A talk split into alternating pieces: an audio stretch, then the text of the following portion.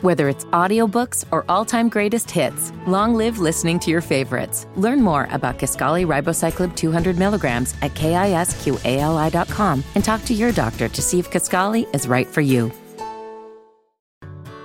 Whether it's audiobooks or all-time greatest hits, long live listening to your favorites. Learn more about Kisqali Ribociclib 200 milligrams at kisqali.com and talk to your doctor to see if Kisqali is right for you.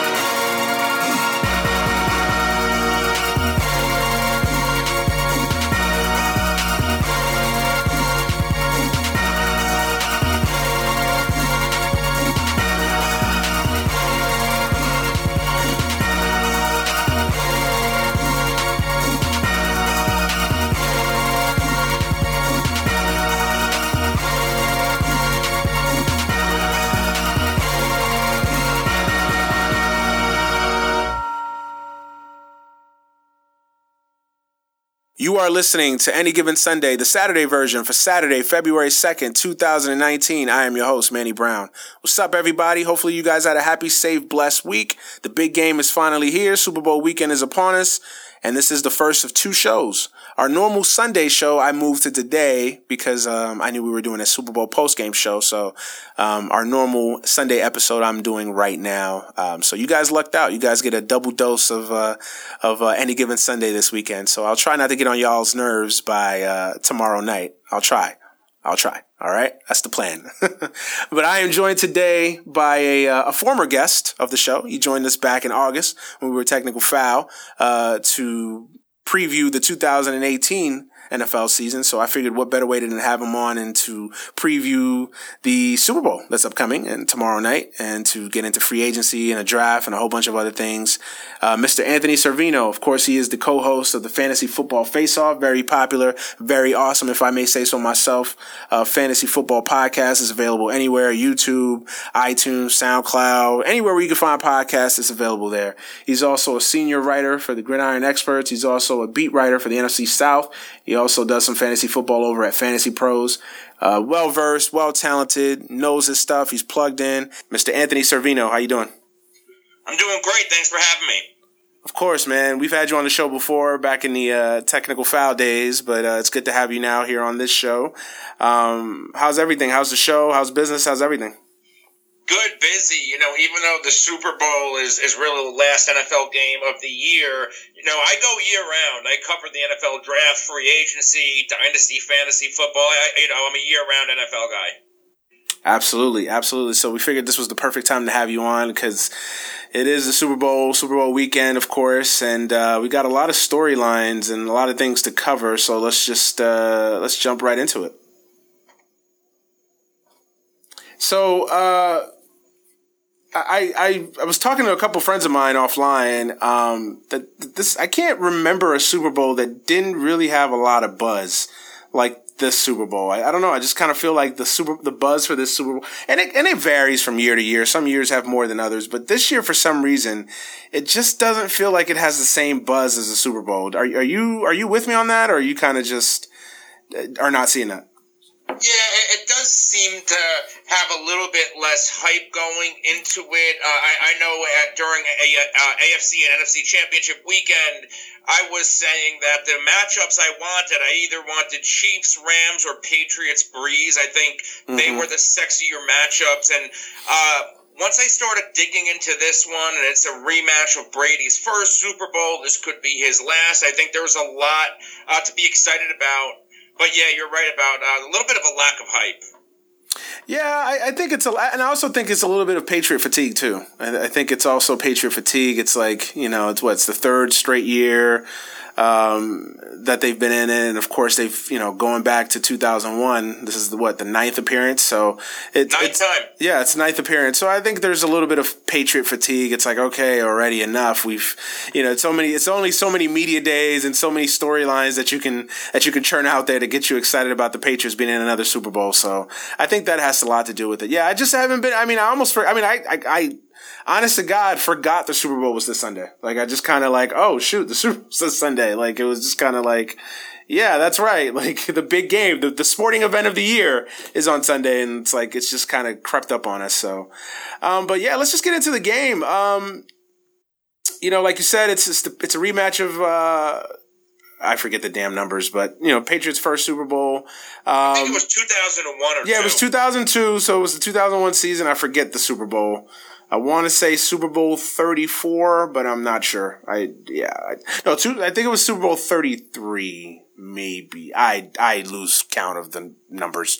But yeah, so it was a rematch of the uh, Rams Patriots Super Bowl from uh, 2002. Um, I've been telling people, just kind of people that have been asking me, work and friends and stuff, and even on the podcast, you know, keys to the game and, and whatnot. But what, what are your keys to the game? What do you think that how this game is going to play out for you? How do you see this game unfolding? What do you see the keys for both sides to, as far as, you know, if the Rams do this or if the Patriots do this, they'll win? You know, I think on the Patriots side, uh, they have to do what they've been doing really uh, for the two other games in the playoffs, and they are running the ball down uh, teams' throats, and they are also utilizing James White out of the backfield. So they have three running backs right now, uh, where James White has 19 catches in two games, and then you have Rex Burkhead and Sony Michel. They have eight combined touchdowns uh, in two playoff games. I think they need to attack the Rams, uh, the middle of their defense, and I know that's the Rams' strength with Aaron Donald and Ndamukong Suh, but on the Patriots' end, their two best offensive linemen are, are their center, um, uh, Andrews, I'm drawing a blank with his first name, and also Shaq Mason. So I, I think you have to go strength on strength and continue to run the ball. Because if you can break that first layer of defense, I, I think if you can get to that second level, uh, there there are big plays to be had on the Rams, and also even if the Patriots are getting stopped, they have to continue running the ball and commit to the run because that, of course, opens up the play action pass. If you allow this game to be one dimensional and the Rams can pin back their ears and rush the passer, it could be a long game for the Patriots. And then on the other side for the Rams, I think the key for the game to them is is to also commit to the run because we've seen this a few times, especially in the in the Rams losses, to where if they're trailing, they seem to kind of abandon the run a little bit and, and make Jared Goff throw the ball a ton. And that doesn't usually work well in Jared Goff's favor. He very much needs that running game uh, and a passing game balance uh, for them to be uh, successful. Yeah, I agree. Um, I, I, agree with that. I, you know, matter of fact, I think that when the Rams went through that, that, that stretch where they weren't playing so well, um, kind of late in the year, I know the last kind of two or three games, they, they, they kind of picked it back up. But, you know, they really went through that stretch there, you know, late November going into December where they weren't playing well. And I think a lot of that had to do with Gurley being hurt, but they just, their, their lack of commitment to the run. And I think that really hurt them. And I think that when they started playing well into the postseason, they started committing back to the run. A lot of that had to do with CJ Anderson coming on. But, you know, I, I agree with you on that. I also agree with you. I, I also would say that I think for me, for the Rams to win this game, they're going to have to get to Brady. I mean, they're just going to have to get to Brady. I mean, there's no there. Um, the way to beat Tom Brady is to have a, a consistent pass rush, especially up the middle. Um, and to me, no team is, is more equipped to do that than the Rams. They're, they're gonna have to hit Brady and not just kind of rush him, not just touch him, but I think they're gonna have to sack him a couple times. I think they're gonna definitely have to put some pressure on Brady. If they don't get the Brady, they're not gonna win this game. Um, that's been my feeling uh, since the beginning, since we kind of knew the matchups. If they don't get to Tom Brady, they're not going to win this game, regardless of what they do on the run, regardless of, of what the Patriots do or don't do. I that to me is the ultimate key to the game for me. Um, the the Rams defense has to put pressure on Tom Brady. Do you agree with that? Oh, absolutely. If you see the, the games that Tom Brady lost in a Super Bowl, uh, they lost a lot of times because of pressure on Brady. Mm-hmm. I mean, especially those Giants losses. Absolutely, yeah, yeah. Especially that first one where they just they just manhandled Tom Brady. Um, talk to me so much about the coaching matchup because this is an interesting coaching matchup. I mean, you got you got two guys who you know have what almost close to almost forty years of age difference um, in McVay and and and Belichick. Um, obviously, what what can we say about Bill Belichick. I mean, he's arguably the greatest coach of all time, if not in the discussion of uh, of the greatest coach of all time. Um, and then you've got McVay, who in his short time being a coach has has established himself as one of the one of the best in the game. Um, you, you, know, how do you see this coaching matchup? You know, do you see this as a cat and mouse game? As you know, how do you how do you see this coaching matchup uh, faring? Well, we kind of know what Bill Belichick likes to do. He likes to scheme to take away the opponent's uh, biggest playmaker, and that's Todd Gurley. And I know that some people think uh, Todd Gurley's healthy, some people don't. I have a lot of question marks around Todd Gurley's health. I agree and even with this bye week, I'm not buying it because if you remember, he sat out the last mm-hmm. two games of the regular season, and they had that first week in the you know the wild card round bye. That's right. three weeks off, and you saw C.J. Anderson get a ton of touches against Dallas, and then Gurley the next week he only had a what seven, eight touches, and he had a couple of drops. Something's wrong with Todd Gurley. And I think the Patriots, even though the Rams and all the buzz is saying Gurley's healthy and he's been a full go at practice, I think Bill Belichick is going to prepare for C.J. Anderson as well. Um, when you have when Bill Belichick has that extra week to prepare for a team, that's when uh, he's at his best. And on the other side with Sean McVay, he's not experienced. And as well as he's coached up to this point, um, I think Bill Belichick 100% has the edge in terms of experience and preparation, even though McVay's getting going to get that extra week. But what does help Sean McVay is the presence of Wade Phillips.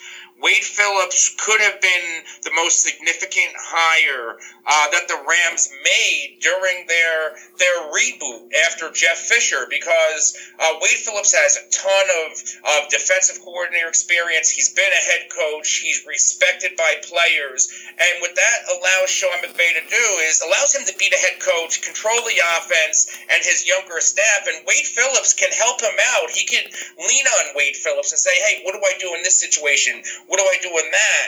And if you remember a few years ago when the Broncos won the Super Bowl in 2015, Wade Phillips was the Broncos defensive coordinator, and he held uh, his scheme held the Patriots to 18 points in the AFC Championship game two more players from that team uh, who are on the Rams is C.J. Anderson and Aqib Talib.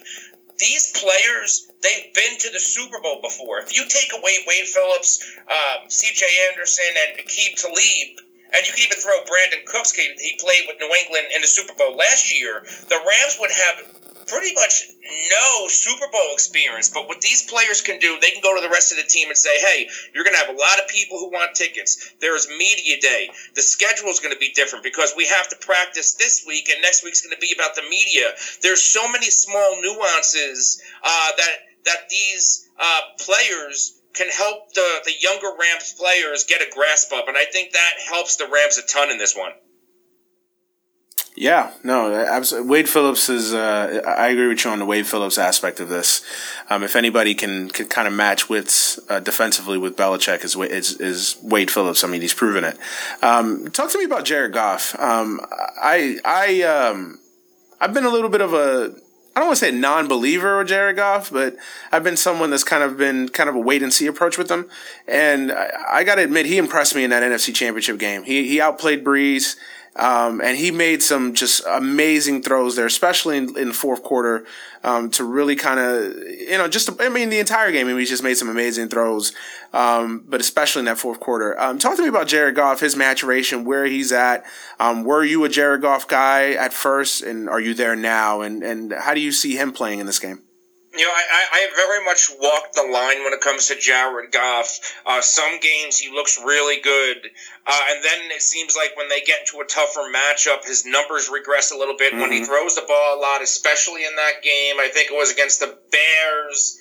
Uh, back in week 14, he threw 44 passes and only completed 45% of them, 45.5% of them. Seems like when they want him to throw a lot, uh, his completion percentage goes down and it exposes him to turnovers, it exposes him to fumbles, interceptions, and I think that's going to be key. We are going to find out exactly who Jared Goff is in the Super Bowl. Interesting. Yeah. No, I, I right now, right now, I have Jared Goff um, I, I, I have Dak Prescott from that quarterback class. Um, I, I, could make a strong case that Dak Prescott is the best quarterback coming out of that class right now, despite losing the Goff. Because Goff didn't do a ton against Dallas, and Goff also has a, a lot more talent on both sides of the ball. Uh, yeah. I, yeah. I, I know. I, I know that that statement's a little little. That's a hot take. That's a hot take. No, I mean, look, I, I'm offensive line. I, I mean, if if Dak Prescott had that offensive line that he had in 2016, I think the Cowboys would be in a Super Bowl. It's interesting. I mean, I look, I, am I'm, I'm a Dak. I, I like Dak. Uh, um, I'm I don't kill Dak as much as other folks do, and I get a lot of and a lot of that is a lot of that is also he's the Cowboys quarterback, so he's gonna be he's gonna be hated by a majority of folks just just on the facts. But he does win. Uh, I give him credit. He he finds ways to win. Um, I sometimes I question his his ability in a big game in a big spot if he can make those winning plays to win a game for you. But Dak is Dak is you know Dak is a very good quarterback. I don't know if I'd. I think him and Goff are pretty much even right now. I would say Carson Wentz, although his health is a is a big concern, and we'll get into that. In a, you know, we'll get into that in a second or down the line in a little bit. But um, you know, I would say right now Carson Wentz, if he's healthy, is probably the best quarterback from that draft class. But you know, I mean, it's debatable. I mean, all three of them still have a lot to prove. All three of them are still young enough. No, go ahead. I would put Wentz last. Really? Even with the with the even before the injury with with the all with, the reports out of Philadelphia, it, seems like the team can rally behind Nick Foles. I don't think they rally around Wentz as much. And those intangibles, if you look at Nick Foles, he he has intangibles. He doesn't have the skill set that Carson Wentz has, but he has the intangibles that kind of evens it out. And that's why I say that about Dak. You know, Dak is a Super Bowl win away from almost being on the Russell Wilson tier. If you look how Russell Wilson wins games, his stat line isn't always great, but sometimes it, it, it's that it's a key run in the 4th mm-hmm. quarter, and we've seen that from Dak a lot. We've seen Dak kind of just will it. Look at the Saints game. Look at the game against the Seahawks in the playoffs, where Dak just kind of wills himself to get that first down in the fourth quarter. Dak's a fourth quarter uh, quarterback. And the, fact that he can do this now that he's so young, and you can make the case that even though Dez Bryant was there for two years, you know, Amari Cooper is the best wide receiver that Dak's had, and he's only had him for eight games. And look at that eight games that Dak's had that weapon. Hmm. No, yeah, I mean, you make a, you make very interesting points about, about Dak and also about Wentz, but but let's let's finish up on the Super Bowl first, and then we'll get to we'll get to those because I do want to ask you about the whole Philly situation, and I do want to talk about the Cowboys because you are a, a Cowboy fan, so you're the best person to talk to about that team and, and some of the some of the things that they got going on right now. But you know, on the Super Bowl, um, so you know, we've talked about the coaching matchup, we talked about Jared Goff. Um, you know, obviously we've talked about the keys to the game. Uh, give me an X factor. Give me one guy, a player, uh, for the Rams and for the Patriots that you think if if this guy plays well, they're going to win? Give me one player from each side. You know, uh, we heard his name a lot for the wrong reasons. I respect what the guy did, but I don't know if it was the right time. And that's um, Nickell Robey-Coleman, the slot cornerback for the Rams. He talked a lot of smack to Bleacher mm-hmm. Report, said he hates the Patriots because he played in Buffalo, says Belichick runs up the score, and he calls himself the slot god. And he's played well. He was the one who made the, the yeah. pass interference call on the Saints. Uh, the last time Tom Brady faced him, Tom Brady shredded him. And because Nickell Robey-Coleman plays in the slot, that's exactly where the Patriots thrive with uh, Julian Edelman. They could also put, you know, Rob Gronkowski. I think the X factor for the Rams is going to be Nickell Robey-Coleman. Can he step up in this game? Because he's going to be matched up against uh, Edelman and possibly Gronk. And on the other side, it's Rob Gronkowski. Rob Gronkowski did nothing all season, didn't look like the same player. He had uh, somewhat close to around 11 targets in the AFC Championship game, caught around six of them for 70 something yards. Uh, kind of looked like Gronk. Where Gronk is thriving is run blocking. I think that's going to be key. But the Rams gave up the ninth most uh, production to tight ends. Uh, in 2018. If there's a weakness in their defense, it's tight ends, and Gronk is going to have to have a huge game. And what could he be his final game in New England? Hmm, interesting, interesting. Uh, do, you, do you find it surprising that the you know you talked about Nickell Robey-Coleman uh, doing a lot of smack talk, and that's not surprising. But I've been surprised that the Patriots have been a little bit more chattery this Super Bowl than than you know than their reputation, really their history. I mean, usually, usually, you, Usually, usually the Patriots are kind of matter of fact, business as usual. I mean, they're boring. I mean, let's be let's be honest. They're they're boring. I mean, you don't go to the Patriots for hot takes. You don't go to the Patriots for personality. But this Super Bowl, they've been chatty. I mean, Brady with his you know WWE style promo before they flew out. Um, you know, even Belichick a little bit has been a little a little bit more chattier than usual. Um, with some of his takes. I mean, you know, are, are you surprised that the Patriots are? You call it arrogance? Um, what? Have you been surprised by that? It is surprising to see a different approach, and I definitely noticed that during Media Week. Yeah. It's yeah. uncharacteristic of the Patriots, yes, but I don't know. Maybe I, I don't know. I don't have an explanation for it. Do you do you read anything more to that than just that? Just it's just them uh, overconfidence? Is it just them feeling like they've just been so disrespected? So you maybe know, they're having a little bit of fun. Maybe I, I don't know. I, I, I it, it's it's puzzling. I don't know how much effect it will have to the game because I believe Bill Belichick will have his guys prepared. Yeah, I agree. I don't. I don't think affect the outcome of the game then then they're just having a good time. Yeah, I don't think it. I don't think it'll have an outcome in the game. I just found it surprising. You know, it almost kind of feels like they kind of know that this is the last. Well, the last hurrah. That's a really good take because I'm speechless on it, and that's a really good observation. Yeah, it just almost feels like yeah. Yeah, yeah, it almost feels like they kind of know something that we don't know. I'm not saying that Brady's going to retire or anybody's leaving per se, but just kind of feels like, you know, this may be the last time for this this group of Patriots. Yeah, I mean, that Gronk, Gronk's not even if Gronk plays next year, it's not going to be in New England. Yeah, I think I think Gronk's gone. I, I and I and I, honestly, I, I think he's going to retire. I think he's a guy.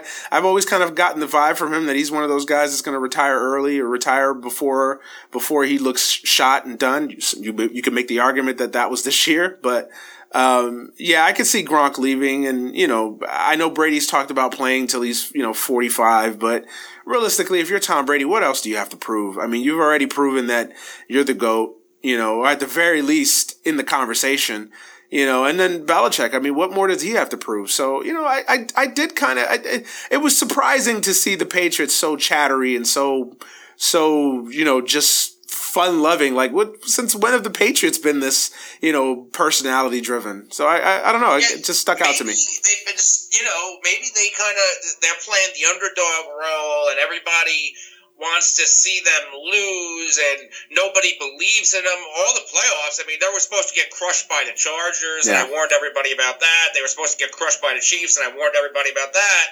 Maybe they they kind of feel like, hey, we're still here. Let's let's act like it.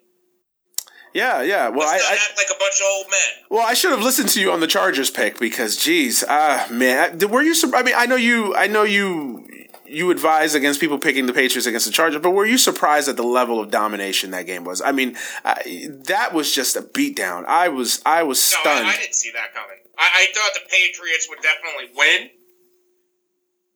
and, and, a lot of it was because look at the playoff history of Philip Rivers. Philip Rivers does not play well in the playoffs at all. And especially against the Patriots. I, I thought, yeah, 0 7 or something like that. Mm-hmm. Uh, Rivers against Brady. So I, I, take that in consideration. I know it's different team, they were outmatched, but when you have a player's number or a team's number, it, it just, that, that seems to haunt some players and teams. Yeah, no, I agree. I completely agree with you on that one. Um, you got to take that in. I mean, it's not a small sample size. It's not like it's three games. I mean, it's it's what six games going into that matchup, and it, and they've just been and look at the scores of those games. I mean, they haven't been close at all either. So yeah, he's just he's just for whatever reason. I thought this was the year the Chargers would, would make some noise. I thought this was the year that I mean, I didn't I didn't I didn't think they were good to a Super Bowl per se, but I thought they would at least be in the AFC Championship game, and I was just surprised at the level of just domination that they that they that they got handed to them by the Patriots. I mean, it just was just it was just non-competitive. Philip Rivers is like um, uh, Dan Fouts, another a reincarnation of uh, Dan Fouts. Dan Fouts never made it to the Super Bowl. Yeah, Hall of Fame quarterback, but just never got there just never got there. And, and, and it's, it's weird to evaluate Rivers. You know, it's weird because he, he's had this great career statistically and, and, you know, he's had success. He's gotten to the playoffs a few times. I mean, he's not Matthew Stafford. I mean, he's gotten to the playoffs. He's had success. It's just, it's weird to, it's weird to, you know, to, to analyze Philip Rivers' career because, you know, how much blame does he get for his team not, I mean, you know, I think you, I, I think sometimes as when we grade quarterbacks, I think we, you know, we all we focus on is winning championships, winning Super Bowls but I don't think we, we look at all the residual, you know, the, all the other things that go into it, all the other aspects that go into it. Philip Rivers hasn't played for a great organization. Say what you want to say about the Chargers, but they, they're, you know, no one's, no one's putting the, the Spanos family up there with Robert Kraft. Uh, I'll say that.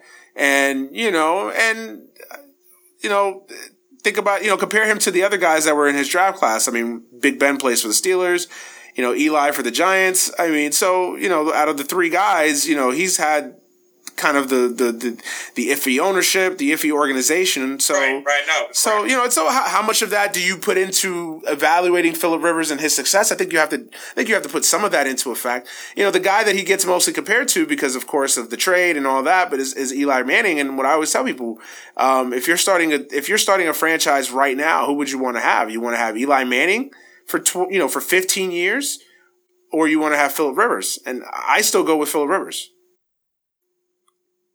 True, that that's a tough one. Just and you're right. But it's about the championships. Yeah, I mean, you know, it's about the championships, and and uh, of course, if we're just grading on that, obviously Eli hasn't beat. But I also, you also have to be fair. You know, Eli had a, you know, at least in the first Super Bowl, had a, you know, borderline Hall of Fame defense. You know, you know, so how much of that, you know, and, and he didn't play well in that first Super Bowl. He made a great play he made a great play and, and made a great throw, you know, following that play. So, you know, how much of that goes into to effect. So I think sometimes I think you got to look at the full picture with quarterbacks before you just start saying, oh yeah, Eli's way better than Philip Rivers just because he's won two championships. I would say uh, I would probably lean Rivers despite the championships, to be honest.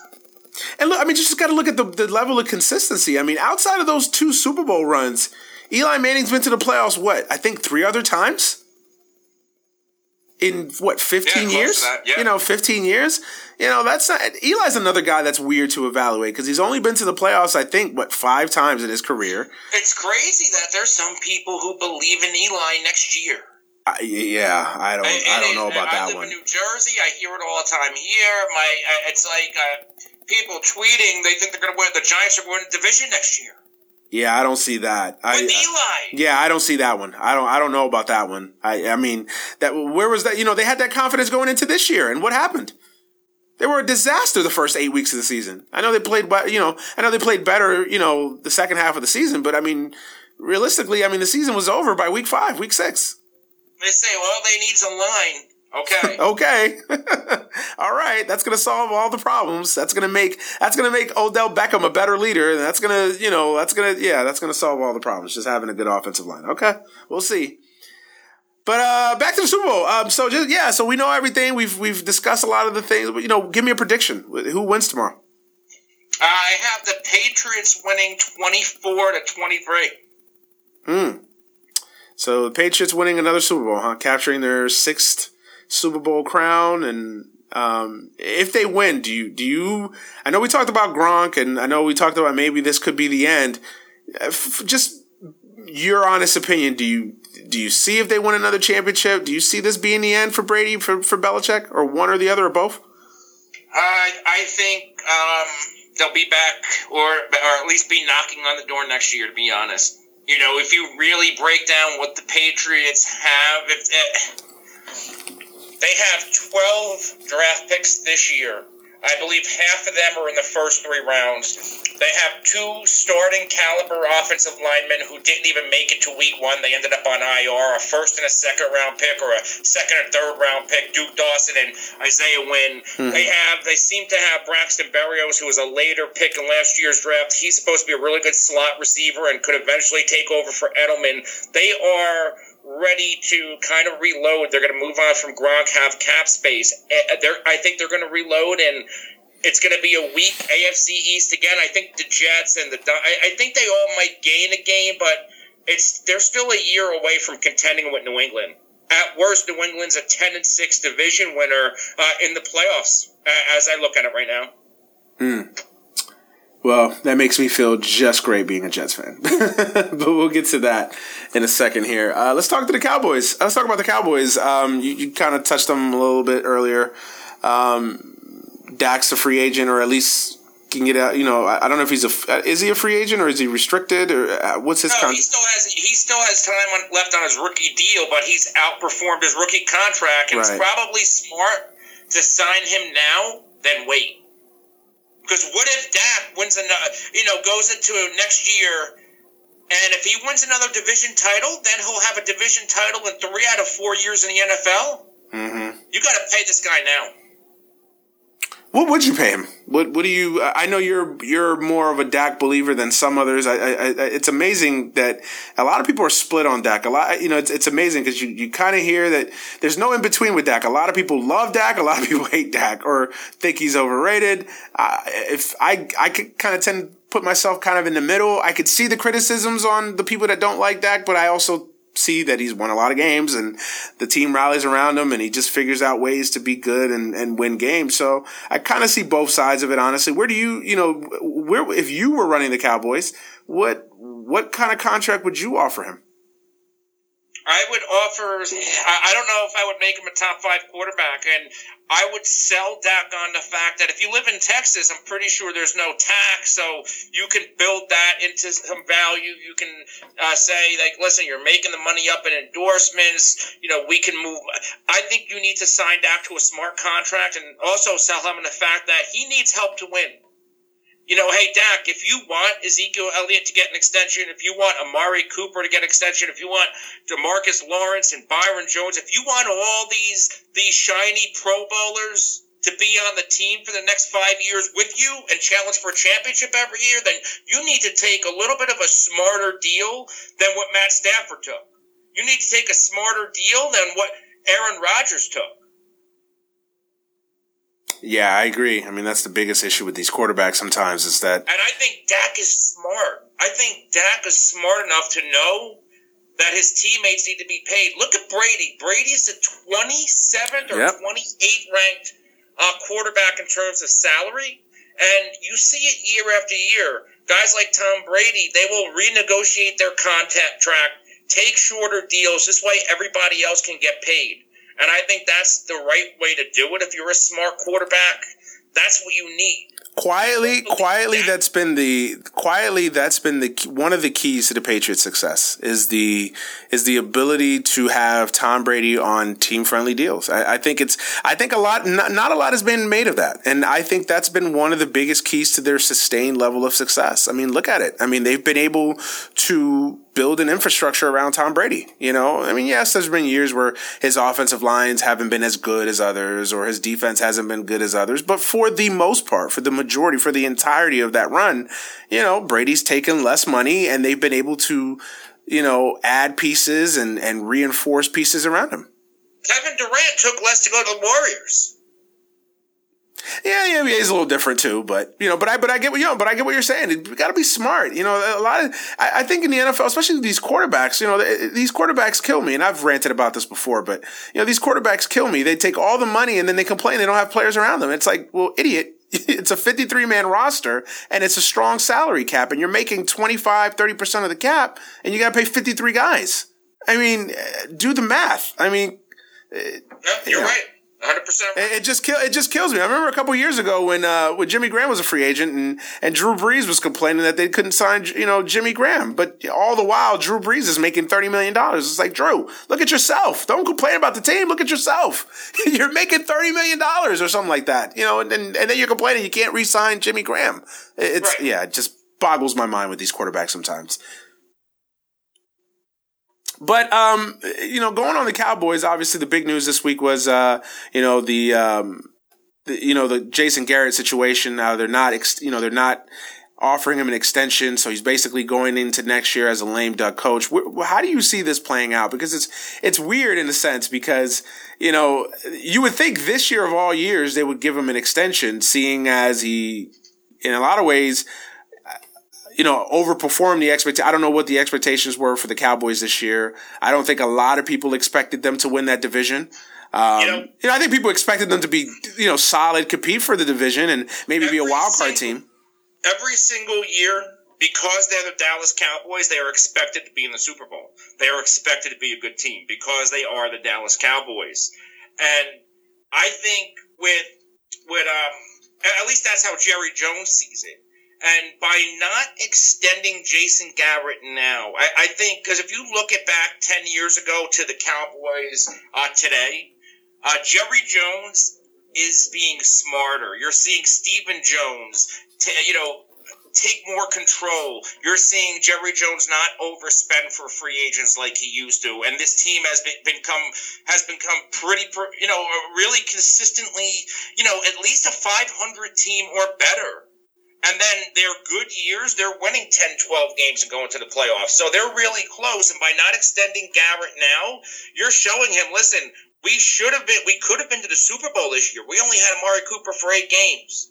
You know, we're going to give you all of this talent next year. If you don't get it done, we're going to go look elsewhere. And that elsewhere could be Mike McCarthy. Hmm. Um, yeah, I, I, do you worry that that could be also be a problem though? Uh, you know, it's it's long been thought of as you know having a guy, especially in the NFL, having a coach in a lame duck session is a bad thing. I mean, you know, what if they get off to 0 and 4 or what if they even get off to a 1 and 3 or 2 and 2 start? You already know that the the murmurs and the whispers are going to be going next year. Do, do you see this as a I know you see this as a smart gamble, but nonetheless it's still a gamble. I mean, you put this no, guy in a situation Listen, uh, back to uh, you know what I opened up about my opening statement about this about it's the Dallas Cowboys. They're expected to win every year. Mm-hmm. Jason Garrett seems to he's like on the hot seat every year. Yeah. For the last five years, they always talk about firing Garrett, and he should be fired. So I think for him, he's been in the league so long to where I don't even think it's just noise to him. You know, I think it's surprising too. I think it surprised me and it surprised a lot of people around the NFL because it always seems like, you know, like you said, he's always on the hot seat, on the hot seat. But it's, but in years past, Jerry's almost gone out of his way to defend him. And then, you know, the year that you can make the the argument that he should get a little bit rewarded for what he did this year, you know, it almost kind of feels like the opposite is going on. Like, oh yeah, kind of show it, you know, prove us now, uh, prove it to us now, show us now. So it's, it, I think that's what caught a lot of people by surprise is that the years that they've underachieved, you've almost been, you know, overly supportive of the guy. And then the year that they, in a lot of ways, overachieve, you've you've taken this stance on him. So I think that's what caught a lot of people by surprise. And I like Jason Garrett. I'm, I, I I don't think he he's as bad as people think. I think Jason Garrett um, considering he's had a little bit of bad luck, whether it's been, you know, Tony Romo uh, couldn't stay healthy for two of those seasons. Uh, remember and, the remember know, the Dez catch. Remember the Dez catch, not year. catch. Yeah. Yeah, he he could have he could have he could have easily gone to the Super Bowl that year. You know, uh, more. You know, you could throw Dak into this and, and throw Jason Garrett, right? Mm-hmm. Um, if Ezekiel Elliott didn't get suspended for six games, the Cowboys would be would have been in the playoffs. And that would mean three straight, you know, we could be talking about three straight division titles. Yeah. Yeah, no, interesting. Um, you know, Garrett has won three division titles in the past five years. What's the last Cowboy coach to do that? I, I, I don't even know. yeah, no, I no, I, I, I hear you. I hear you. I, again, I think Dak and and and and uh, Garrett are kind of in the same boat that I think people kind of over hate them because it is a lot of cowboy hate out there. So naturally, I think it comes by design. But no, I agree with you. I think the guy's done done good, you know, pen, you know, with the circumstances, and plus, it's never easy to work for Jerry Jones. And, and in that span since 2000, uh, since 2011, because Garrett took over as Cowboys coach in 2010, but he only coached eight games. So 2011 was his first full year as a head coach. He's only had one losing season, and that was in 2015 without Romo. He's only had one losing season. Mm, interesting. So, what do you see them doing with the other free agents that they have? I mean, I know Demarcus Lawrence is, is a free agent. Byron Jones is a free agent. Um, obviously, they got the Dak situation that we talked about. What do you see them doing with these guys? Um, I know you you you implored them, you implored Dak to kind of sign a smart, you know, be smart about it and sign a smart team friendly deal. Let's just let's play this out for a little bit. What if Dak kind of plays a little hardball and decides that he wants to, you know, maybe maybe not get you know Stafford money, but at least be up there in that in that realm you know, what do you see the Cowboys doing? They're going to have to pay him. They're going to have to pay him. Obviously, he's the quarterback. But you know, if that does happen, what do you see them doing with Lawrence? What do you see them doing with Byron Jones? I think Jones will get the tag. I think uh, uh, Byron Jones will get the franchise tag, and we're going to see Amari Cooper and uh, Demarcus Lawrence get extensions. You have to figure Sean Lee's not going to be back, so that's a lot of money. I think uh, Lee is a top five uh, paid Cowboy. I'd have to go uh, double check but I'm pretty sure he's up there in the top five in terms of salary. That's going to be off the books. You're going to get, uh, I believe, Romo and Dez Bryant. Their dead money's off the books, so they're going to get. They're they're not as bad as they were in the past couple of years. They're pretty good in terms of dead money going into this offseason. Hmm.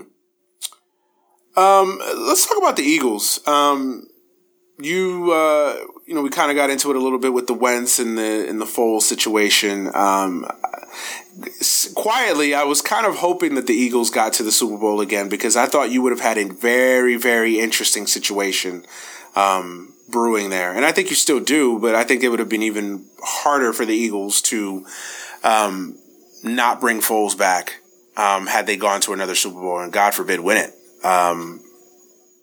You know, what do you see that? How do you see the situation going? I think this is a very interesting situation right now. You talked about Wentz. Wentz clearly is the younger guy, probably more physically, you know, physically gifted and God givenly talented than Foles, but Foles is the leader. Foles is the guy that rallies the team. You could just tell that team, that coaching staff, everybody just loves the guy. Uh, how do you see this playing out? Well, um, while we were on air earlier, there was a little bit of breaking news, and that's from Adam Schefter mm-hmm. ESPN. Said the Eagles are expected to franchise tag Nick Foles, then try to trade him for a third round pick. Interesting. So, so that, there you go. Um, what happens if they franchise tag him and nobody wants to trade for him because they know the Eagles have to make a move? I don't know if the Eagles are going to get a third. I think they shoot themselves in the foot a little bit. But do they have to make a move? I mean, honestly, do they? I mean, franchise tag at quarterbacks, like you, you can't, you know, it's what twenty something million dollars. Yeah, true. Right? Yeah, true. Yeah, they're paying them top five in the position if they franchise and then tag. Wentz, I think Wentz needs to get paid soon. Yeah, you're right. Yeah, he he's you know we talk about Dak. Yeah, but you know he should be coming up on his uh, deal too. Um, yeah, that's interesting when you said yeah. You just yeah, yeah. I mean they're gonna. I, yeah, I don't see a team trading for him honestly. Yeah, I mean, I think they they see that the Eagles are going to be in a tough situation. You know, the Eagles are going to not have any leverage in the negotiations because you know teams are going to know, hey, you've got to make a deal here, so they're going to try to lowball them. Um, any offer that they're going to get is going to be a lowball offer at best. So, um, it's it's weird because when, you know, it's it's funny how this whole situation kind of started out. You know, I mean, Wentz was the guy. You could make the case that he was the MVP before he broke his leg. Um, you know, there was, you know, he was 12 and three or something like that, broke his leg. Um, and, you know, before Foles took over, obviously we already know what happened. You know, they got hot, made a run in the postseason and, you know, got to the Super Bowl one. Um, where do you see Carson Wentz right now? I know that when, you know, in our pecking order of NFC East quarterbacks, you put him at three or, you know, just the quarterbacks from that draft class, you put him at three. You know, why are you not in love with Carson Wentz as, as some are? Well, it seems to me, at least this year, uh, look at all the targets that were going in Zach Ertz's direction. He was targeting. It seems like he doesn't look off players as well as as like maybe an Andrew Luck would. Uh, he seems to key on the one target, and he's a pretty good target. But I'd like to see a little bit the, the ball spread out a little bit more from Carson Wentz, and also the injuries are a huge factor. Going back to his senior year in college or junior year, whatever year he came out, he had an injury then, and then yeah. going into his rookie year with the Eagles, he had a ribs injury in the preseason. Uh, he's pretty much been hurt in some capacity every year for the past three, four, five years, and that's alarming. Yeah, so durability is definitely a concern. Um, I, I, thought he, I thought he played relatively well last year. Um, I always, I always tend to give guys a break when they're coming back from a major injury like that. Um, I, I don't think it's fair to evaluate them, you know, because I think you know you gotta, you gotta sample in. Hey, the guy missed I think what he missed eight to nine months from that injury or something like that, something, something, something like that. So I don't know how much you can evaluate their play. Um, I think this is a very important year for Carson Wentz. Um, I think they're going all in with him. You know, we can debate whether that's the, the, smart thing or not, but they're going all in with Carson Wentz. I think this is a big year for him. I think he's got to stay healthy, and I think he's got to play well. Um, or you're going to have a lot of Philly fans that are going to be, you know, screaming for Nick Foles, even though he's going to be playing on another team. All things, you know, what it's looking like right now. Yeah, it, it is definitely good. It's a big year for uh, Carson Wentz for sure. Um, so let's let's let's transition over. Well, I you know I, I, I, wanted to talk about this. Do the Saints need to shut up now? Do the Saints and their fans need to shut up now? Um, I know we talked about the lack of buzz in the Super Bowl, and, and part of it has been because I think people are still talking about the NFC Championship game. And I, you know, I for one, look, I agree they got screwed. The Saints got screwed. They that call should have been made. We all know that. Anybody who has a brain who's watched football for five minutes knows that was a pass interference. If nothing worse should have been a pass interference. You could argue it could have been, you know, you know, targeting or whatever. Um, that being said, the Saints put themselves in a terrible situation. They made dumb play calls all throughout that game. Brees didn't play well. You know, you could you could make the argument that they got away with some with some questionable calls there that the officials didn't make on their end of things. Um, and they put themselves in that in that situation. You know, you know the old adage is don't put yourself in a situation where you can where you let the officials decide a football game or any game for you. So, um, and and then they're just they're still whining and crying about it. The fans, you know, the Saints. You know, obviously Goodell had his you know his his soliloquy this week, um, and you know basically said that you know he talked to the Saints, and he now the Saints players are coming out saying he never talked to him. Um, are are you like me? Is it time for the Saints to kind of shut up and move on? I think so, and it sucks that it happened. But you're right. You know, the Saints had plenty of opportunities to win the game. Uh, Drew Brees even had his hands on the ball in overtime. Mm-hmm. Uh, on the other side of it, it, it, sucks if you're a Saints fan. You know, I'm a Cowboys fan, and you know, in today's NFL, Dez caught it. Yeah. But it's part of football, you know. Everybody talks about there's three phases: it's offense, defense, special teams. Well, you have to kind of say uh, officiating is almost a fourth phase of the game, and it's going to you're going to get the favorable calls, then you're going to get the bad calls, and you kind of have to just, you know, you kind of have to eat it. Because what's your choice? Go watch the XFL. yeah. Well, uh, you know, it's it's it's it sucks. That's but you have to kind of, you know what are you going to do about it? Well, the biggest problem that I have is this this this narrative that's been thrown out there all week. Oh, Goodell's got to say something. I mean, you got everyone from Peter King to to to uh, the Saints beat reporters. You know, Goodell's got to speak. He's got to he's got to say something. Why is he waiting to this week? He should have said something last week. And my whole thing is, what is he going to say? Like, what exactly is he going to say? He's not going to go out there and basically say his officials are crap. They suck. They're all old and fat. We're going to fire all of them and hire some, some fresh faces and guys that are 23 coming out of college. He's not going to do that. He's not going to do that. I know that's what you want to hear, but he's not going to do that. So if he's not going to do that, then what's the point of talking? Like, what is he going to say? He's going to say that the Rams don't deserve to be there? hey guys, you know, you know, I, I, know that the Super Bowl's coming up, so you know what? This is what I've decided in my infinite wisdom. You know, we're gonna we're gonna expunge the records, the record books. We're gonna replay the the, the you know the last two minutes of that game, and you know we're gonna make this right. He's not doing that. So this idea that, that Goodell has to come out and speak, what is he gonna say exactly? we screwed up, and we'll do better next time. I, I, and to me, I think I, I, don't know if it would satisfy anybody else, but just that's it. And I get it. Look, up. look, I get it. Well, we will look at film. We will do better next time, but you know, that's it. I don't know. There's not much he can say except you know it's on us. Exactly. And and, and uh, look, he. I mean, if you believe Sean Payton, and I don't, I don't think he has a reason to lie about that. The NFL already admitted they screwed up.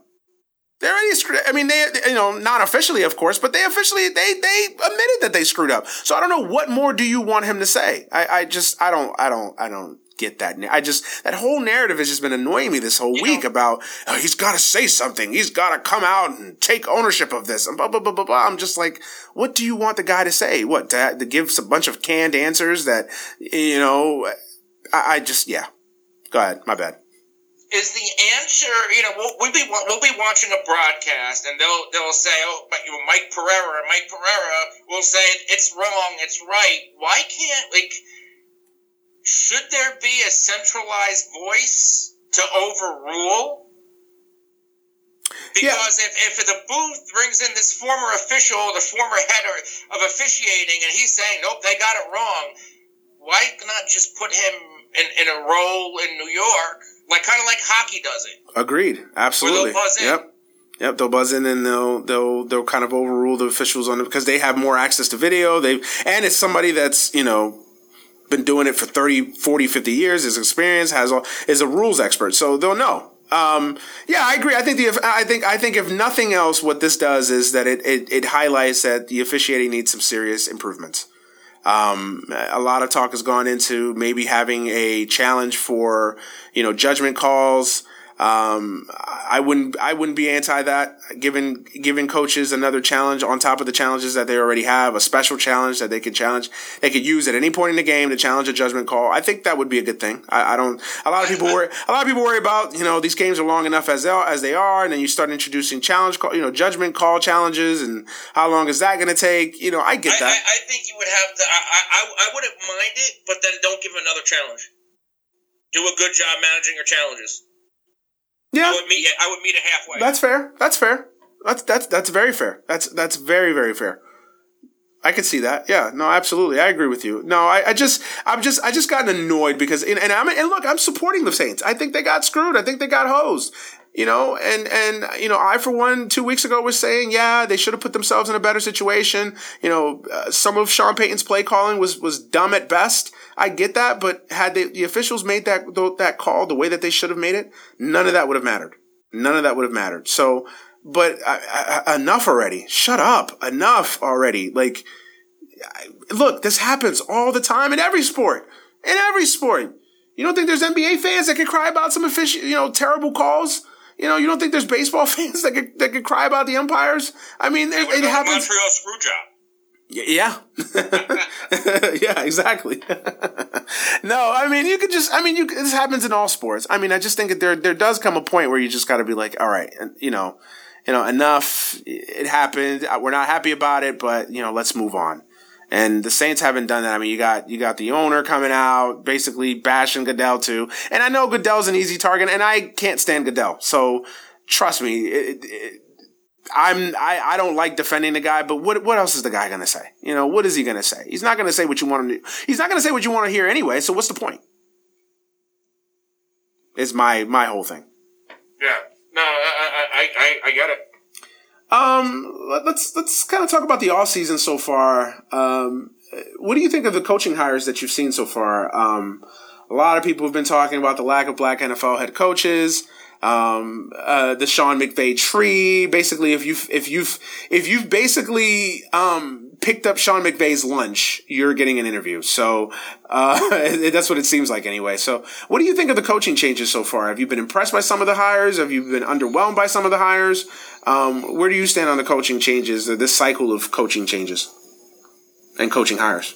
I have a lot of mixed feelings. I'm not big on the Cliff Kingsbury. I'm not big on Matt LaFleur. Oh, you're not um, big on Cliff Kingsbury, the the the offensive genius that's going to revolutionize the NFL? Can't win a big game. You know, uh, Freddie Kitchens has never been a head coach on any level, including high school. Uh, Adam Gase, why go that route when you could have Mike McCarthy to work with Sam Darnold? So don't, there's uh, don't get me started. I, I'm not a big fan of any of these hires. I, I can look. I've the the gay. I don't want to say it's grown on me. I've I've accepted it as a Jet fan. Um, it's it's not a horrible hire. I didn't hate the hire. It was just kind of meh. It was just kind of like, eh, really? This is this is the best that we could have done. Is Adam Gase like?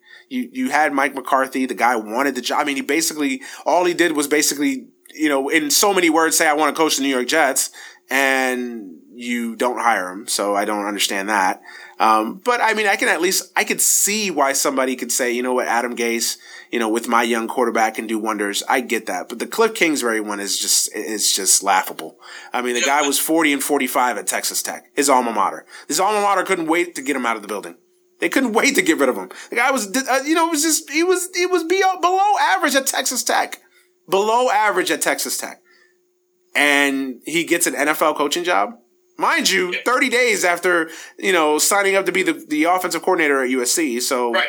yeah, I, I, the Cliff Kingsbury hire just is laughable at best. Freddie Kitchens, I know, I know that, uh, you know, Baker likes him, so automatically that gave him a leg up. I, I didn't understand that hire either. Yeah, I'm, I'm with you. The, the hires have been less than impressive to me.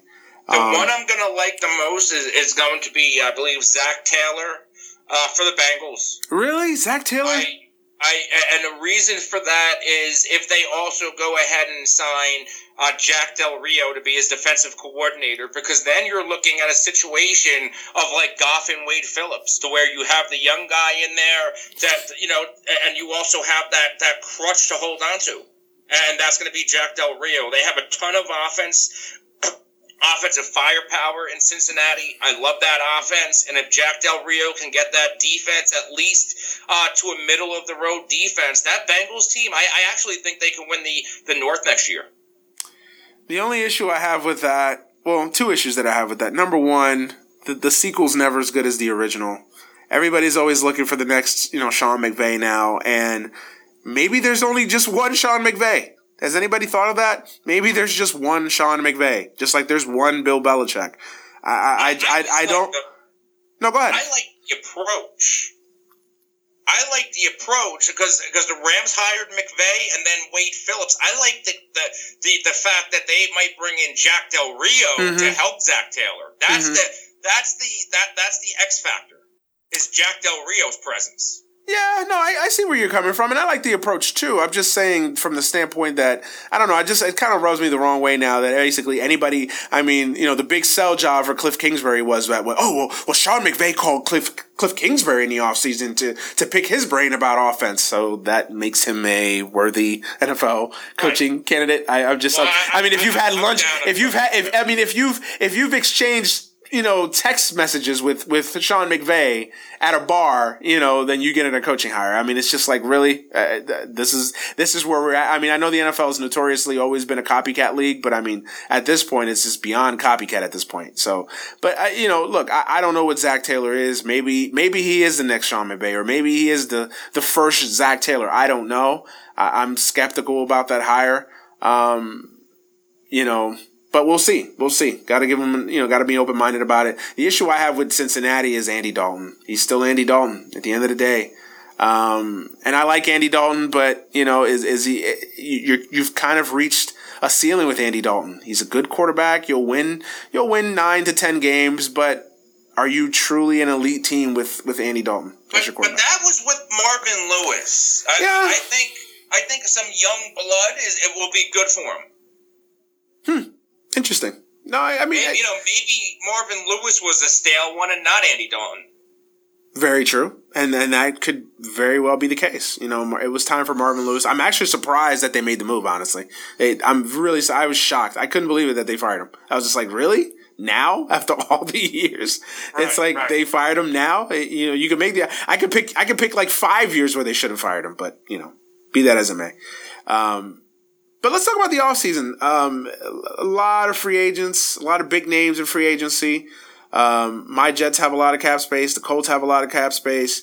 Um, what's a free agent that intrigues you? Um, the most right now of the current crop of free agents that are out there right now. And of course, we haven't seen guys get cut yet, so there's probably going to be more guys that um, end up in the free agent pool by uh, by you know by March or whatever. So you know, wh- where do you? What's the free agent that's kind of that you're looking at that's going to be like this is this is going to be an interesting name to watch.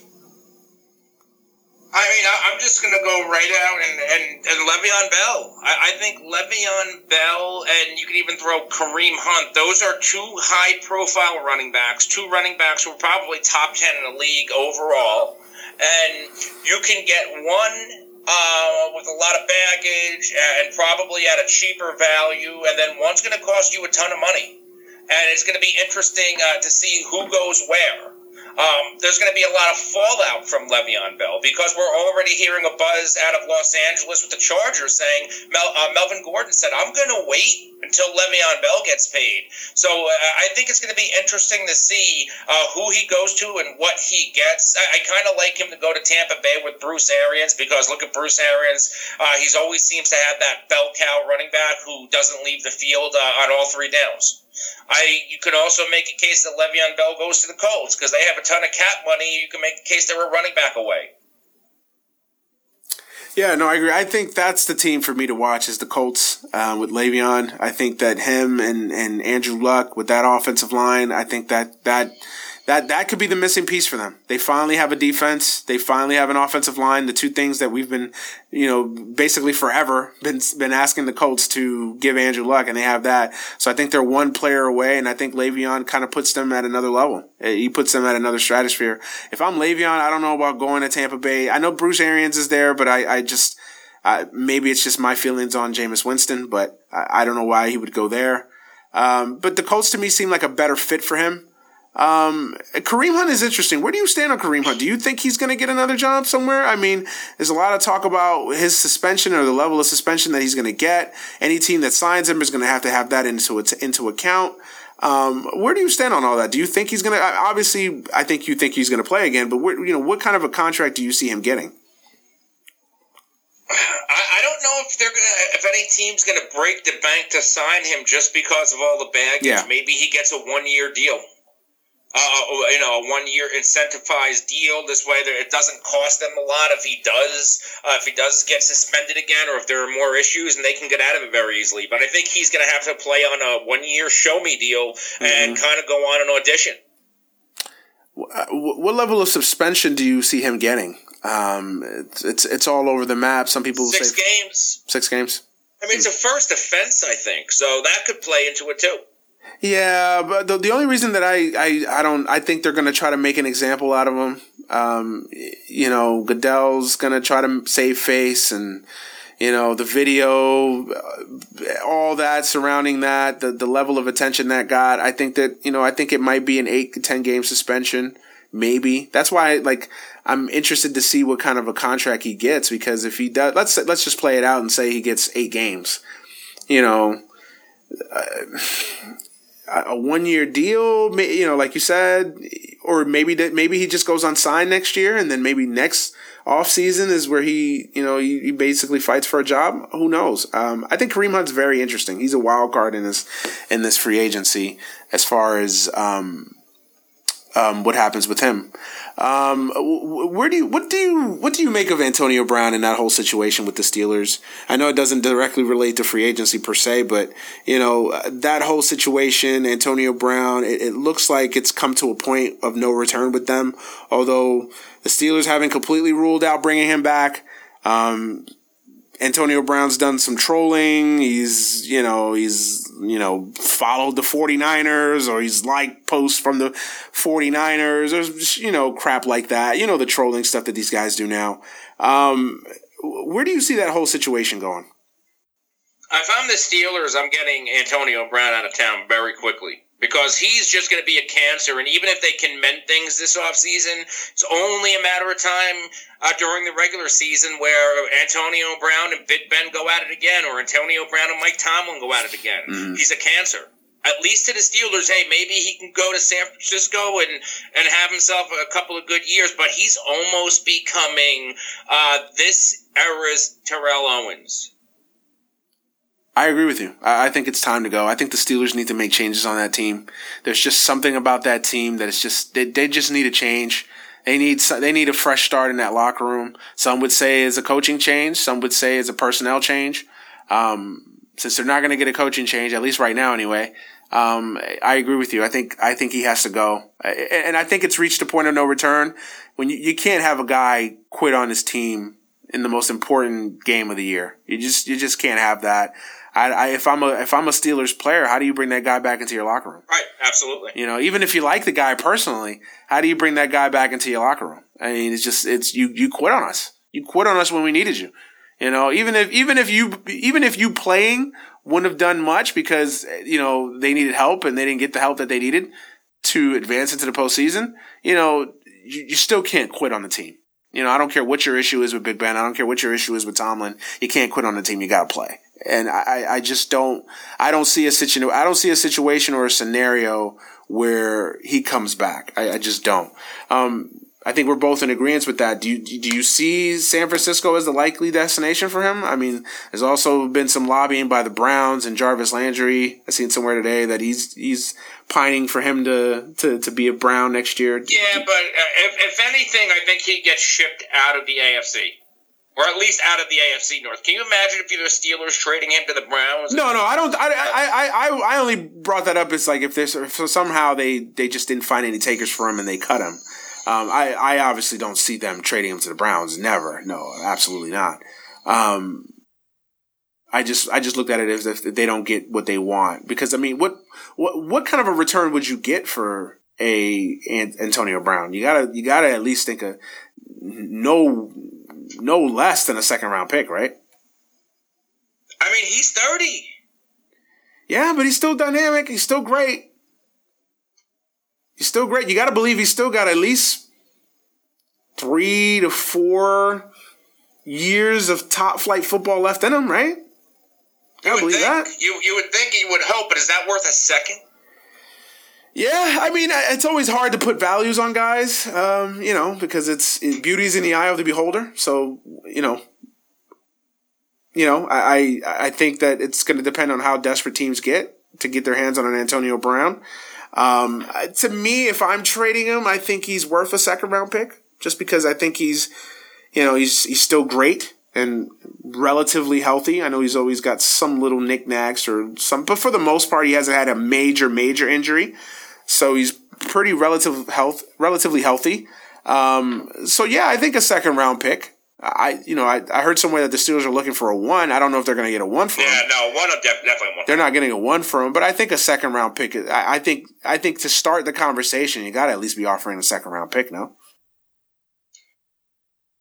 I mean, if you're a team like the 49ers and you want to trade a second, I mean, he's only going to help because look at the division they play with Russell Wilson and, and, and now the Rams. Mm-hmm. So you so you you see the 49ers as the likely destination. Any other teams that I mean, I'm uh, sure I'm I'm sure 32 teams could use an Antonio Brown, but I mean Every, Colts.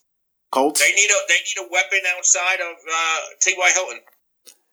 Only reason I don't see the Colts is the AFC connection. I think the Steelers are going to want to get him as far away from the AFC as possible. I don't think they want to look at him. I don't think they want to see him. I don't think they want to have a situation where they're going to get burned by him and his talent. Um, so I think that I think if anything, you know, you're going to see an NBA type of trade where guys are going to get traded to the other conference type of thing. So I, I think they're going to trade. I think if they do trade him, I think it's definitely going to be to somebody in the NFC.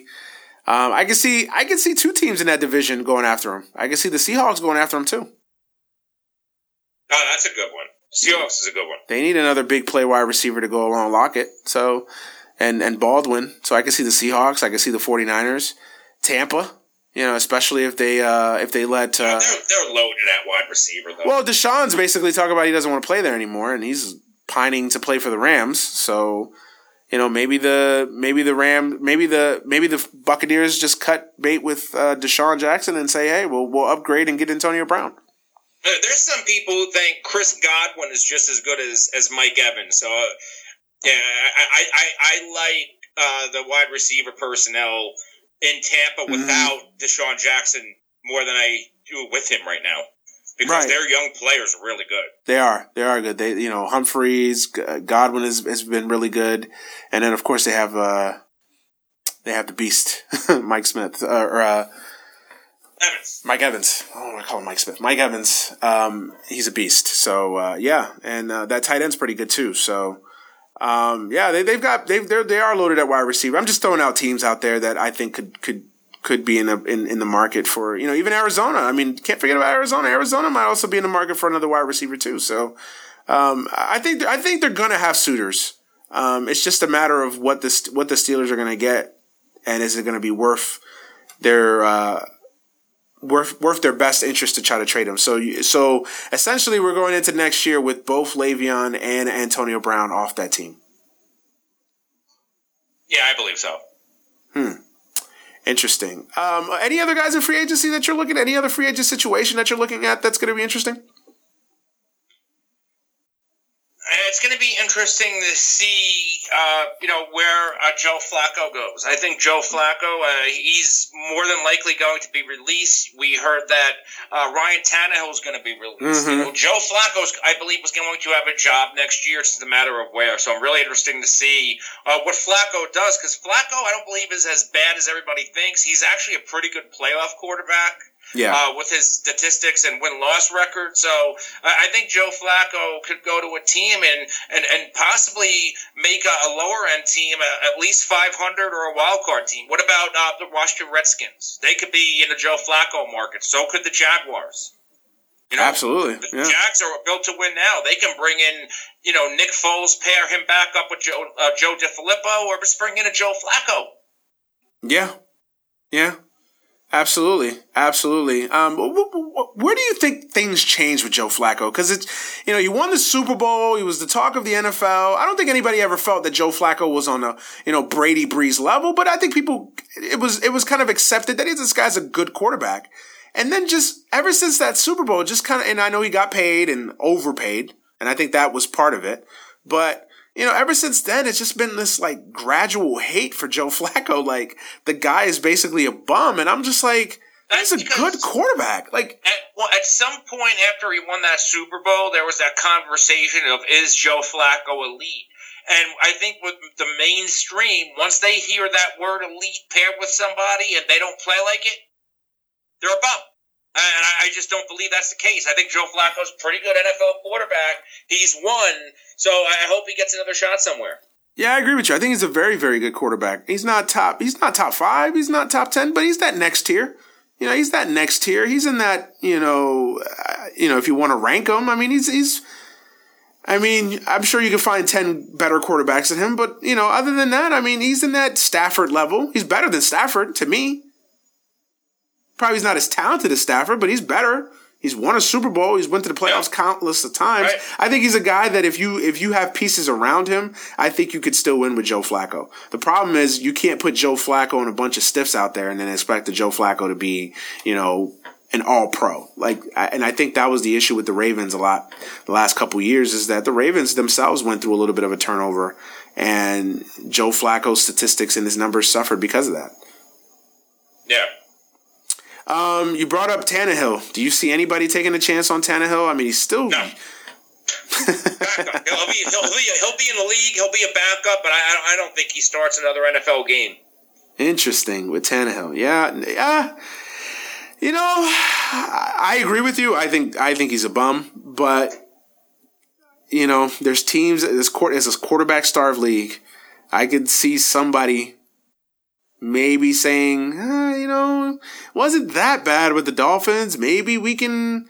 I think. I think. He, I think it's. I think it's possible he gets another chance to start somewhere. I think it's possible. Maybe. Maybe if somebody gets hurt, I I I I'd personally rather have Tyrod Taylor, Teddy Bridgewater, and Jacoby Brissett over Brian uh, Brian Tannehill starting a game. I agree. I agree. I don't think Tannehill's shown you anything in his career to, to, to constitute or even warrant another starting job. I'm just saying that there's teams that are gonna, you yeah, know, maybe yeah, yeah. maybe a change of scenery. He's out of Miami finally. Blah blah blah. You know, you know the things that teams sell themselves and you know convince themselves of thinking. Our coach is going to resurrect them. You know that sort of thing. Um, yeah, no, I agree with you. I, I, I think Tannehill is, is, is reached the end. Although I, I could see him probably getting another chance to start. Foles is the interesting one. Um, you, you know, where do you? I mean, you brought up Jacksonville. Um, any other suitors for Nick Foles? I, I, could say Jacksonville, maybe Washington. Uh, if the Eagles are, are willing to trade into within the division, which it's always tough, but if they're willing to pay, and Washington and Dan Snyder likes to overpay because we don't know, there's a very good chance that Alex Smith, uh, his career is over, or at least he's done for this season coming mm-hmm. up. Um, Nick Foles, uh, Denver with Case Keenum, I believe, is a free agent next year, so Denver's not really sold on Case Keenum. And I believe his is a contract they can get out of for this year. Yeah, yeah. I think I think those are the three big teams that I think everybody's going to talk about this offseason as far as quarterbacks: Denver, Jacksonville, and Washington. Those are the those are the three teams that are quarterback needy right now, as as we as we see it as currently comes. Miami. Yeah, Miami. Yeah, Miami's another team. Um, I guess if we could play, uh, you know, association game, you know, give me a team, give me the team in your prediction that's going to have Joe Flacco this year. Uh, gun to your head. Gun to my head. Team that's going to have Joe Flacco. Jacksonville. Hmm. Nick Foles. Nick Foles. Miami. Really, Miami? Huh. That's interesting. Uh, then what does Denver do? Draft? Keenum. They draft. They draft somebody and use Keenum as their bridge. That's why they signed him to be mm. the bridge guy. Yeah. Yeah. You know, honestly, I, I I see Foles in Jacksonville for some reason. I like that matchup for some reason. Well, that's the, his offensive coordinator, uh, Joe. De, yeah, well, yeah, DeFilippo. Yeah, so DeFilippo's there too. Yeah, yeah, you're right. Um, I, I see Flacco in Denver. I see, see Flacco. I, I, I actually see Flacco in Washington. I think I want Flacco in Jacksonville. Because mm. if you think back when Flacco won that Super Bowl, they were very much built like the Rave, like the Jaguars are. Yeah. yeah. Really good defense, good running game, and, and passable receivers. I mm. think Jacksonville's fit.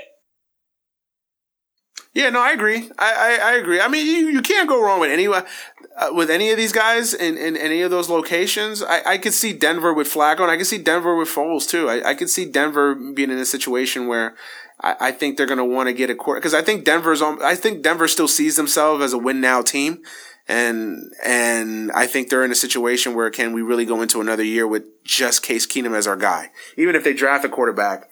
Um, you know, this quarterback class isn't the quarterback, and we'll get into this quarterback class. But you know, I don't, I don't see Denver in a situation where they're going to be like, oh yeah, we're just going to go into another year with Case Keenum. I think if, if, if anything, they might bring in some competition for Case Keenum, right? Definitely competition. Yeah. Um. I, well, let's let's talk about the Ravens. You know, we're talking about Flacco and possibly moving on. Are you sold on Lamar Jackson? Because I'm not. I got to be honest. I'm sold on Lamar Jackson to an extent. I think he needs to improve as a passer, but I think the Ravens with a a good defense, and they have a really good defense, possibly the best defense in the NFL, or at least top three next to Dallas and, and St. Louis, or St. Louis, Los Angeles Rams. Um, he needs to get better. I, I think he's definitely going to be the starting quarterback for the next couple of years, and they'll see where they go from there. But I think uh, John Harbaugh certainly knows what he's doing, and as long as they keep, you know, Ravens football was never sexy. Ravens football is ugly, and they win ugly, and they they get dirty. And I think he might be the perfect quarterback for the Ravens to succeed Joe Flacco. Hmm. Interesting. Yeah, it no. seems like you know Lamar Jackson fits the city of Baltimore. Like his playing style mm-hmm. is very like you know backyard street ball, and look how the Ravens play. And, and he galvanized and, that team. He galvanized that team. Got to give him that. He he galvanized that team. That team was was was kind of sputtering, and and he he gave him a jolt. He gave him a jolt. So you got to give him that. I just I don't know if he throws the ball well enough to be a long term answer at that quarterback situ- at that quarterback spot. I, I just don't.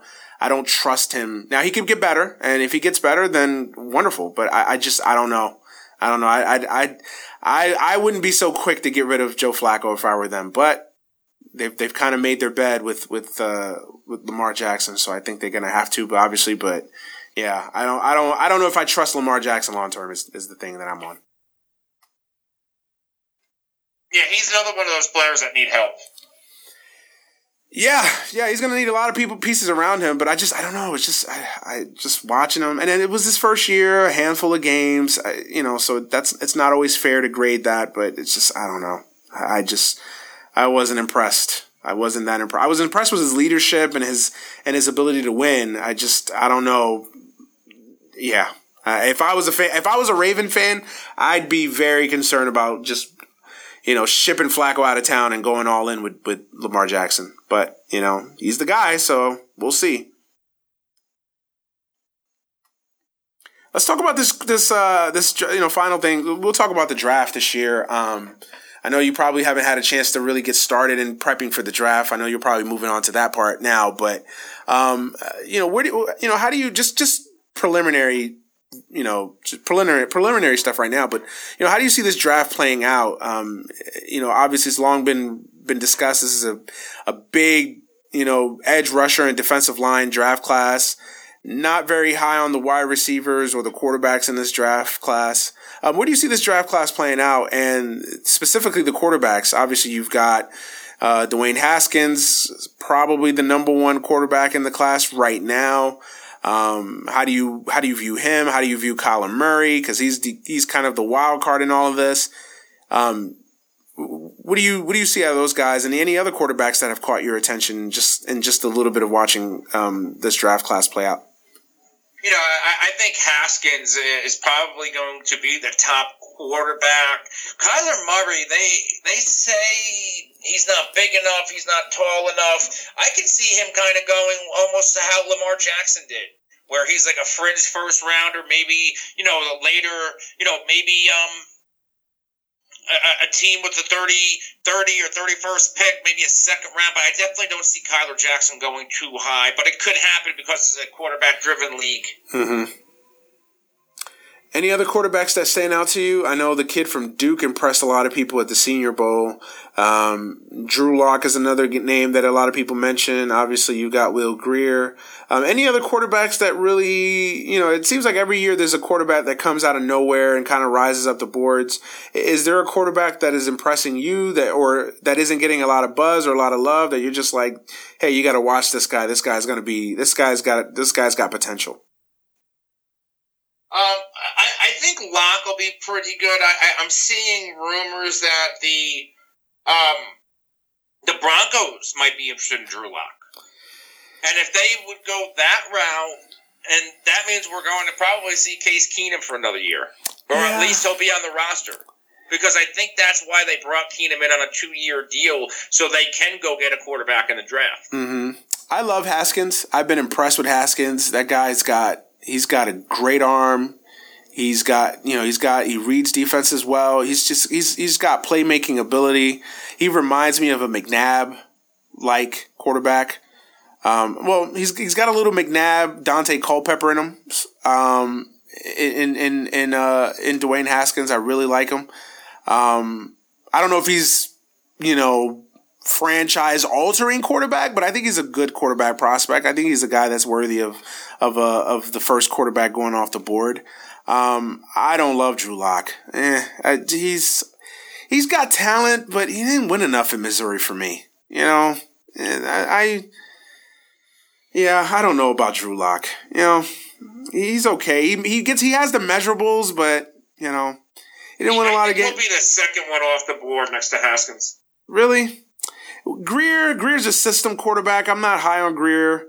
Daniel Jones, to be honest, I haven't seen a lot of. You know, I, I mean, who who watches a lot of Duke football games? So you know, I haven't seen a lot to make a, a, a determination of him one way or another. Um, he did look good good at the Senior Bowl for what for whatever that's worth. So you know, but you know, Kyler Murray's the uh, to me. Kyler Murray's the wild card because you know you got to see what he does at his pro day. You got to see what. Um, I would assume he's not going to do much in the in the combine. Um, although you never know. Um, I think he's the wild. I think he's the guy out of all the quarterback prospects. I think he's the guy that can kind of. I I could see teams fall in love with him. and you know somebody you know overhype or several teams overhyping him. Can't you can't you see teams fall in love with Kyler Murray? You know the athleticism, you know the duels, you know the the hype around him, the two sports, all that stuff. I, I could see somebody maybe falling in love with Kyler Murray in the draft. I think um, his pro day is going to tell us a lot because he is only 5'9", 195, so durability is going to be a question. Uh, I just don't see him, even if a team falls in love, that's when you see these teams trade back into the first round to mm-hmm. get a guy like Kyler Murray. I think he has a lot of the same questions, like I said before, Lamar Jackson. Yeah, yeah, no, I, I, I don't think it's I, Tim I, Tebow, Johnny Manziel, like one of those type of quarterbacks. Yeah, I, I, I think he's making a mistake. If you ask me, I think he should have played baseball. I think he's too small, but you know that's a whole nother that's a whole nother topic. Uh, do you, if if he let's let's just play this out. If he does get drafted, let's say he gets let's say he's the first pick in the second round, or some team trades in trades up to twenty nine to get him. Do you see him sticking with football? Would it would it constitute him saying, you know what, the hell with this baseball thing, I'm just going to try it out, or just play it out for me a little bit? Just you know, where do you see it? playing out with the whole Kyler Murray and Willie, won't he? I think it depends on who takes him. You know, what if the Patriots take him at the end of the first round and, and, say, let's see what you have? I mean, if the Patriots draft you and say, listen, you could be Brady's successor, why not stick around? Yeah, that's true. That's a very good point. That's a very good point. That's that's a very very good point. Any anything else from the draft? Anybody else? What's a prospect that maybe we're not talking about right now, but we should get to know come draft time? What's that? You broke up there a little bit. No, I was asking you um, any any anything else from the draft. What's a prospect that nobody's talking about? It doesn't have to be quarterbacks, just any any prospect in general that maybe he's not getting a lot of love, but that you really like. That you know, come draft time, you're going to be like, this is this is this guy. This guy needs to get a lot of buzz. No, I don't know if it, he's really. I don't know how much buzz he is or isn't getting, but I I've taken a liking to Damien Harris. Uh, he's a running back. I think he um, is a fringe first round pick, and I think he's falling under the radar when uh, David Montgomery is getting all the hype. I think David uh, Damien Harris could fall to a team like the Raiders. They have a couple of picks in the first round, and they do need a running back. So why not grab a guy with his type of upside uh, late in the first round? What do you see about the other uh, Alabama running back, um, Jacobs? Um, seems like he's kind of been the, the darling of, of the running back class. A lot of people love him. Uh, do you like him as much as other people do, or, or are you kind of just not buying into the hype with him? I don't know too much uh, about him right now. Hmm. You're talking about Joshua Jacobs? Yeah, the the the other other Alabama running back because they have like I mean they have forty of them. So, but the, the the two main ones are Harris and then um and um and Jacobs. Yeah, I forget his first name. You know, from what I do know, I know he's a, a multi-dimensional player. Uh, he's versatile. He could develop into a three-down back, so the upside's there. I definitely think the upside's there. Hmm. All right, man. Well, uh, it's a pleasure having you on the show again. Uh, before you go, please plug your podcast, your website, everything. Tell everybody where they can find you. Now, you can follow my show uh, at the FF Face Off on Twitter, 3Fs, A C E O F F, and you can also follow me on, on Twitter and all the other social media uh, platforms at The Real NFL Guru. Awesome. And uh, just to just to have a, a record of this, you've got the Patriots 24, Rams 23. Yes, yes, I do. Alrighty. Well, we'll see. Somebody's gonna somebody's gonna be either very happy tomorrow with that prediction or very upset with that prediction, uh, depending on if the if they bet it on this or not. You know. Yeah, I'm definitely taking the Patriots on that on the betting end. Okay. Well, all right, man. Well, I appreciate you for joining me on the show. Uh, always, a, always, a, always a pleasure to talk to you, man. You too. Yep.